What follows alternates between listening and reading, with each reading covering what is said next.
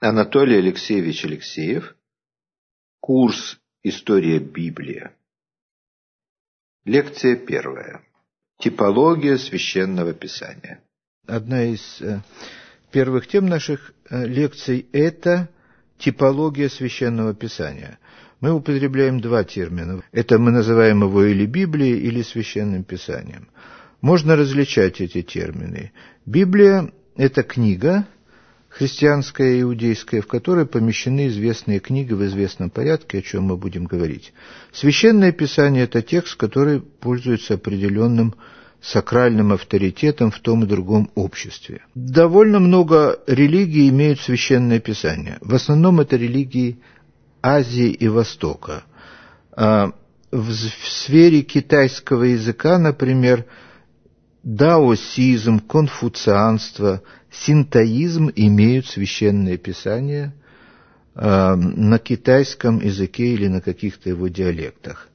В сфере э, распространения э, ну, языков Индии, санскрита и разных других языков, связанных с санскритом, тоже есть несколько религий, которые имеют священное писание. Это индуизм, буддизм, джайнизм. Ближе к нам, э, в Персии, существует священное писание у зороастризма, Авеста и другие вот такие произведения. Так что еврейская и христианская Библия не является явлением уникальным, а она разделяет типические черты с другими народами. Есть некоторые закономерности, которые объединяют все эти явления. Все они возникли в более или менее в одно и то же время. Это то время, которое Карл Ясперс очень крупный философ немецкий XX века, назвал осевым временем. Характеристика осевого времени состоит в том, что в это время, по его мнению и аргументации, древние народы перешли от мифологического сознания к рационалистической картине мира. Эта закономерность отразилась и в других регионах – частности, в известном нам античном мире. Именно в это время происходила жизни плодотворная деятельность Сократа и ученика его Платона. Покойный профессор нашего университета Александр Ильич Зайцев когда-то написал книгу «Греческое чудо», посвященную этому вопросу. Действительно, удивительным образом в это время в античной Греции возникли основания всех современных наук. В это же время происходят очень серьезные перестройки и изменения в структуре иудаизма. Христианства еще не существует. В это время, значит, в Индии жил Будда, в Китае Конфуций, в Греции Сократ, ну, в нашем регионе царь Иосия. Говоря о священном писании, нам невольно приходится затрагивать вопрос о письменности и алфавите потому что Писание – это тот текст, который все-таки написан. В дальнейшем мы будем говорить также о таких явлениях, как устное бытование священных произведений, и все-таки они так и называются в нашей терминологии священным Писанием. И это тоже какой-то очень характерный момент.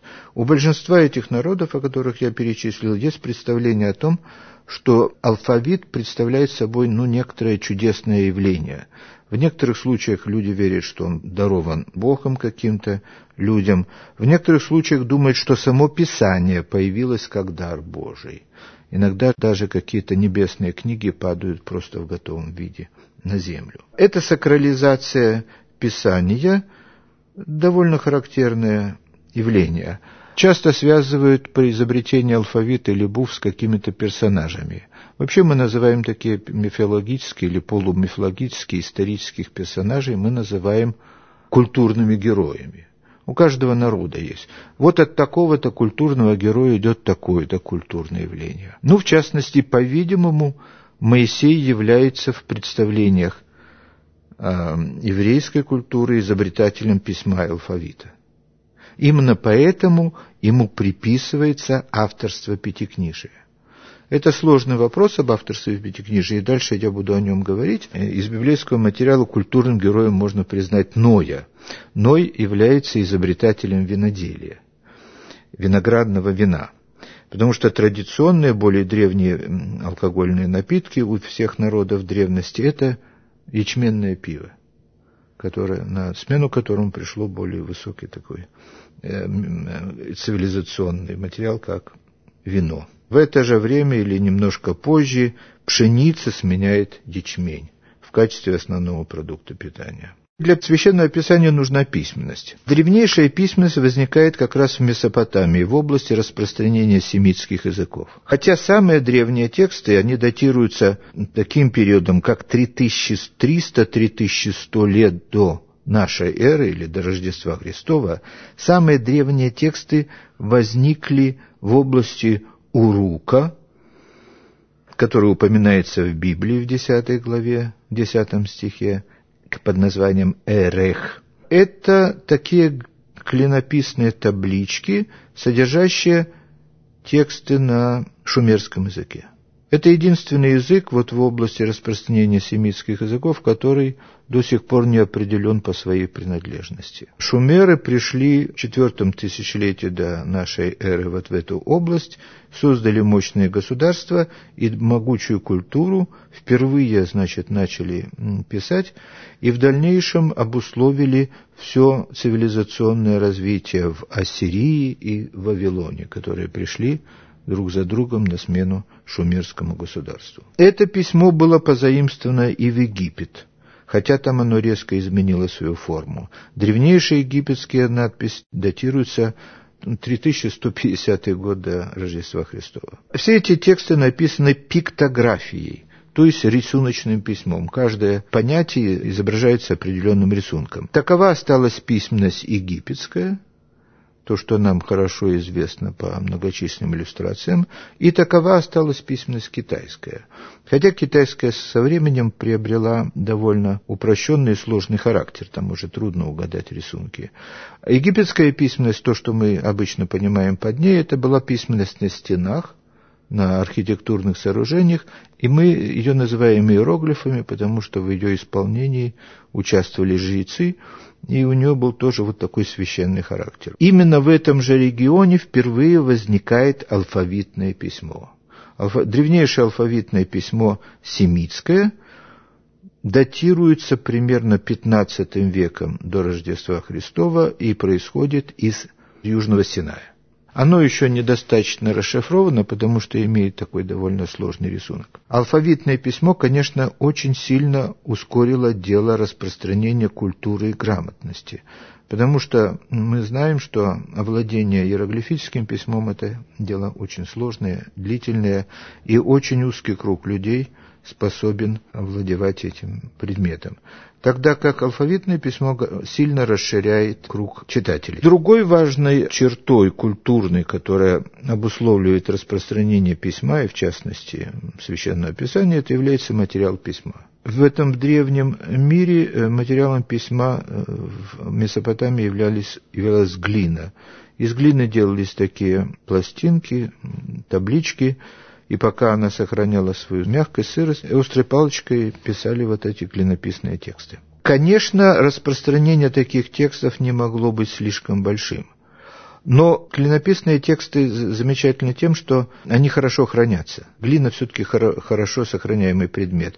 И сегодня мы имеем больше 20 тысяч табличек из ассирийского государства, это 7 века до нашей эры, десятки тысяч табличек вавилонских, и последняя грома... замечательная находка такого рода – это угаритские таблички из места, которое сегодня называется Рашамра, это на северо-востоке Средиземного моря, на территории современной Сирии. Хананейская библиотека XII и XIII века до нашей эры – около трех тысяч клинописных табличек, которая нам дала очень много для понимания еврейской письменности, еврейской поэзии. Примерно за две тысячи лет до нашей эры э, другим письменным материалом, пришедшим из Египта, становится папирус. Это материал, который изготовляется из тростника нильского. В этом тростнике есть какое-то клейкое вещество, так что достаточно того, чтобы разрезать этот тростник на узкие полоски и положить один слой полосок, так скажем, в одном направлении, другой слой полосок наложить на него в другом направлении, потом крепко сдавить, и этот сок, выступающий из них, склеивает полоски, и получается очень прочный такой лист, на котором можно писать. Его зачищают с одной стороны, и на нем пишут. Потом отдельные листы сшивают между собой, получается свиток. Свитки папирусные могут достигать до 20 метров длины. Так что на таком свитке можно написать целую библейскую книгу. Но вот, например, что касается пятикнижия Моисея, это слишком длинный текст, чтобы поместить его на один папирусный свиток. И тоже возникает вопрос, кто, как и когда мог написать такой текст, как его разместить. Кумранские находки, о которых мне тоже придется говорить позже, нам немножко открывают эту картину. Выясняется, что кожаные свитки – можно сделать гораздо большей длины и вместимости. И вот среди кумранских находок находится несколько неполной сохранности кожаных свитков, которые содержали, по-видимому, все пятикнижие. Интересно, что семитская письменность действительно самая древняя. Надежное свидетельство о китайской письменности – это всего 1500 лет до нашей эры.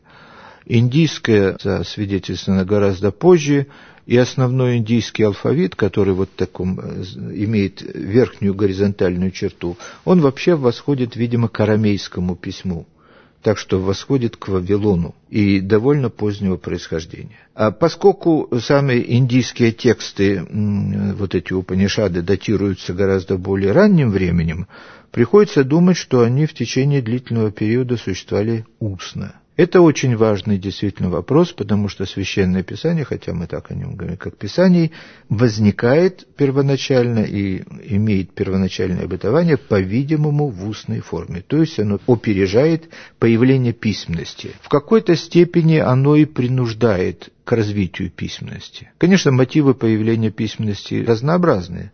И мы знаем, что э, очень много памятников письменности – это чисто хозяйственные записи. На глиняных кувшинах пишутся э, имена владельцев – на них же пишутся материалы, которые они содержат, вот масло там или зерно или что-нибудь в таком духе. Это прежде всего.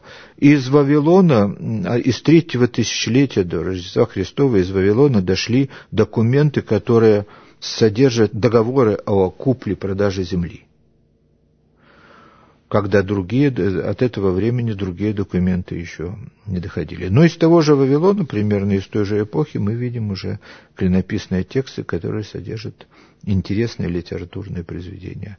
Книга мертвых египетская, которая излагает основы, можно сказать, египетской религиозной мысли. Тексты эти, написанные на папирусе, сохранились из второго тысячелетия, а по своему происхождению она относится к третьему тысячелетию до нашей эры. Необходимые условия для появления священного писания – это наличие алфавита и письменных материалов. Теперь я перехожу уже к нашему непосредственному предмету, это к Библии, как священному писанию. Сама Библия представляет собой только центр обширной семитской письменности.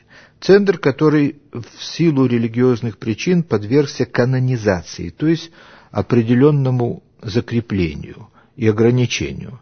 Те или другие книги были объявлены э, имеющими какую-то первостепенную значимость религиозную, тогда как другие книги остались вне Предмет, о котором мы говорим, это Библия или Священное Писание. Обычно мы говорим о Ветхом и Новом Завете, как двух составных частях этой Библии. Научная терминология старается избегать вот таких религиозных определений, потому что сегодня, когда международные научные силы изучают Ветхий Завет, участие еврейских ученых создает некоторые проблемы, они не считают, что тот завет, который Господь Бог заключил с Авраамом, потерял сегодня свою силу, является ветхим, то есть старым, древним, недействующим, а актуальность сохраняет только Новый Завет. Поэтому, скажем, в англоязычной литературе сегодня говорят об еврейской Библии и о греческом Новом Завете. В еврейской традиции эта Библия еврейская называется двумя основными терминами. Один из них – Танах. Это сокращение по начальным буквам трех составных частей Ветхого Завета Тора, то есть Пятикнижие Моисея или закон, Невиим, это название пророков, и Кетувим, последняя буква К или Х в этой позиции произносится. Кетувим – это Писание. Также они называют это текст словом «микра». Микра – это то, что читается, текст, читаемый за богослужением. Именование Ветхим Заветом этой части Писания, в общем, возникло в посланиях апостола Павла впервые, и, так сказать, со строго библистической точки зрения оно не совсем точно, оно вводит нас в заблуждение. В действительности э, в самой книге «Бытия» упоминается о трех заветах Бога с человеком. Первый завет – это в первой главе «Бытия» после творения человека. Первый завет – это тот, который Бог дал Адаму. Первая глава, 28 стих книги «Бытия». «Благословил их Бог, мужчину и женщину, и сказал им, плодитесь и размножайтесь, наполняйте землю, обладайте землею, владычествуйте над рыбами морскими и над всяким животным, присмыкающимся на земле. Я дал вам всякую траву, сеющую семя, по всей земле всякое дерево, у которого плод, древо, не сеющее семя, вам сие будет в пищу, а всем зверям земным и всем птицам небесным и всякому гаду, присмыкающемуся по земле, в котором душа живая, дал я всю зелень травную в пищу. Вот этот первый завет. Здесь определяется отношение человека с миром, он является владыкой мира, и питанием его является злаковые культуры, пшеница, ячмень там и так далее. Тогда как зверям дается только трава. Во втором завете, который Бог дает Ною, это девятая глава после потопа, там мы видим, что немножко меняется ситуация. Все движущее, что живет, будет вам в пищу, как зелень травную даю вам все, только плоти с душою ее, с кровью ее не ешьте. Изменение состоит в том, что Адаму дается в качестве питания только злаковые культуры, тогда как в девятой главе уже говорится о том, что можно есть э, животных других, но только без крови. Конечно, как можно животным всем без исключения а, и хищникам, там, и львам, и тиграм питаться травой, это не очень понятно, но Библия не является, естественно, научным сочинением, это религиозный трактат, и это я сейчас просто отмечаю, потому что дальше знаменитая утопия пророка Исаи возникает на этой почве – а льве и ягненки, которые возлежат друг рядом с другом и питаются вместе одним и тем же зеленой травой. Так что эти слова не пропадают, не повисают в безвоздушном пространстве, так сказать, они дальше потом реализуются следующие религиозные концепции. И третий завет – это завет с Авраамом, который действительно долгое время сохранял свою актуальность, он дается в начале 12 главы книги Бытия. «И сказал Господь Аврааму, пойди из земли твоей, от родства твоего, из дома отца твоего, и иди в землю, которую я укажу тебе, и я произведу от тебя великий народ, и благословлю тебя, и возвеличу имя твое, и будешь ты в благословении. Я благословлю благословляющим тебя, тебя и злословящих тебя прокляну, и благословятся в тебе все племена земные». Завет абсолютно иную носит форму и резко меняет э, свое назначение. Если первые два завета просто указывают э, на соотношение человека и окружающего мира, то здесь уже другая решается задача – это поиск праведников среди живущих на земле и определенная программа спасения жизни через праведность. Об этом мы еще будем говорить. Я сейчас только э, об это, этого вопроса коснулся потому, что само, само понимание Ветхого Завета не должно быть э, слишком э, узким и догматическим. Нужно понимать, что там в нем самом содержится довольно длительная и эволюция и точки зрения меняются. Дальше он получает дальнейшее развитие в общении Господа Бога с Моисеем в книге «Исход». Библия не является единственным произведением еврейской письменности. В действительности, вот во всех этих древних литературах, о которых я говорил, ситуация такая, что все, что написано, является священным. Совершенно другая ситуация была в греко-римской литературе. Греческая письменность состояла из поэзии, из э, драматических произведений. В конце ее даже появился роман и сатирический роман. Все те жанры письменности, которые мы сегодня называем художественной литературой. Появились также и научные у них сочинения, но вовсе не было священных текстов. Жрецы, которые исполняли религиозные обязанности в греческом и римском мире, они не имели никаких текстов, не, не являлись учителями или руководителями жизни, они просто совершали определенные действия около жертвенника, закалывая жертвенных животных. Текстов там не было. Когда греческий и еврейский мир столкнулись, это было в так называемую эллинистическую эпоху, которая наступила в IV веке после смерти Александра Македонского, то возник вопрос о пределах э, священного писания. Под влиянием, видимо, эллинистического мира начался процесс вот выявления священных текстов самой еврейской письменности. В результате очень много ценных произведений этой письменности оказалось за пределами Библии. Мы их сегодня называем апокрифами. Апокрифы – это такие произведения, которые рассказывают нам о библейских персонажах, то, что не вошло в библейские тексты священным писанием не является. Например, вот я приведу один занимательный апокриф. Когда Бог дает поручение Моисею быть пророком среди своего народа, Моисей говорит, что я не красноречив, и поэтому я не могу этим заниматься. Один из апокрифов объясняет, в чем там дело. Когда Моисей младенцем воспитывался при дворе фараона, однажды, сидя на коленях у фараона, он сорвал с него Корону бросил на землю даже растоптал своими маленькими ножками, ему было три года в это время. Вельможи, окружавшие фараона, решили, что нужно младенца уничтожить, это дурное признаменование, но ангел Гавриил, который появился здесь в виде одного из вельмож, сказал, да что вы, младенец это по незнанию сделал. Вот я вам докажу, принесите два блюда, одно с угольями, а другое с алмазами. Что возьмет младенец? Принесли эти два блюда. Конечно, младенец хотел взять алмазы, но ангел подтолкнул его руку таким образом, что он схватил уголь и положил его в рот. Так он прижег кончик языка, и с тех пор, как говорится в славянском переводе, стал свиблив. В наших переводах иногда говорится, что он был гугнив от рождения, что, мне кажется, не совсем удачно.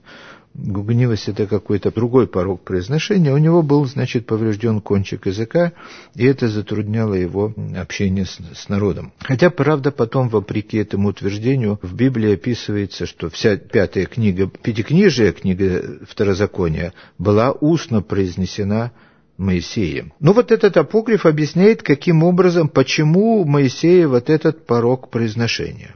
Множество и других апокрифов есть такого рода, которые рассказывают нам о деталях, опущенных священным писанием, или которые можно домыслить. Но есть и другие апокрифы, которые появились ну, во втором веке, в основном до Рождества Христова, апокалипсисы. Они предлагают довольно серьезные новые перспективы религиозного развития. К их числу, например, относится книга Эноха – по своему объему она сравнима с самой Библией.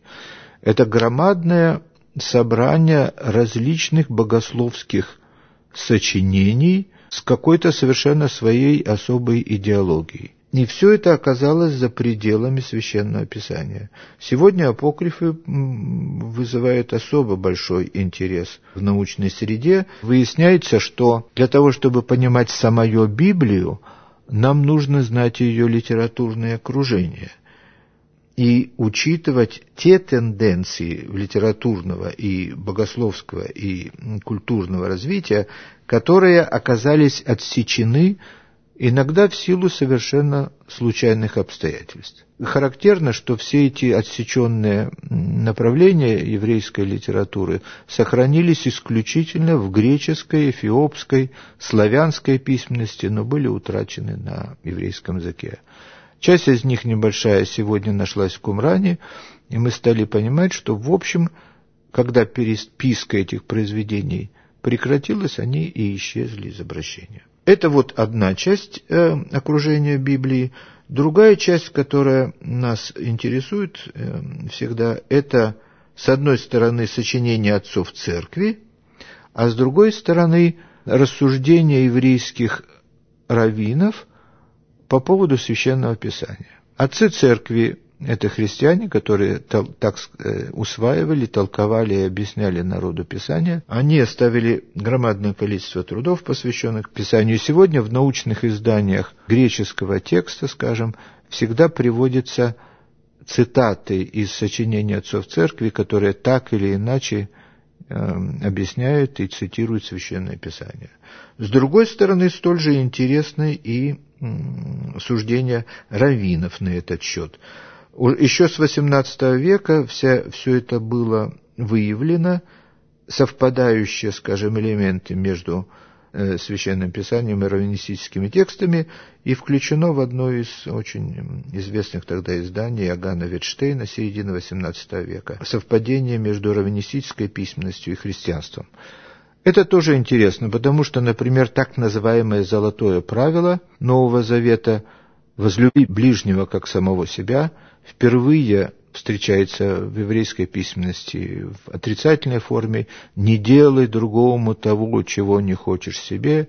Это в книге Тавита, которая возникла, наверное, в IV веке до новой эры, и очень тщательно разработана в талмудических сочинениях – возникших незадолго до появления христианства, в эпоху христианства и после. Этот объем письменности, о котором я говорил, он и является сегодня в науке предметом изучения. Всякий, кто занимается изучением Библии, должен принимать во внимание весь обширный контекст той или другой письменности. Кроме того, при изучении Библии нам приходится принимать во внимание окружающую письменность.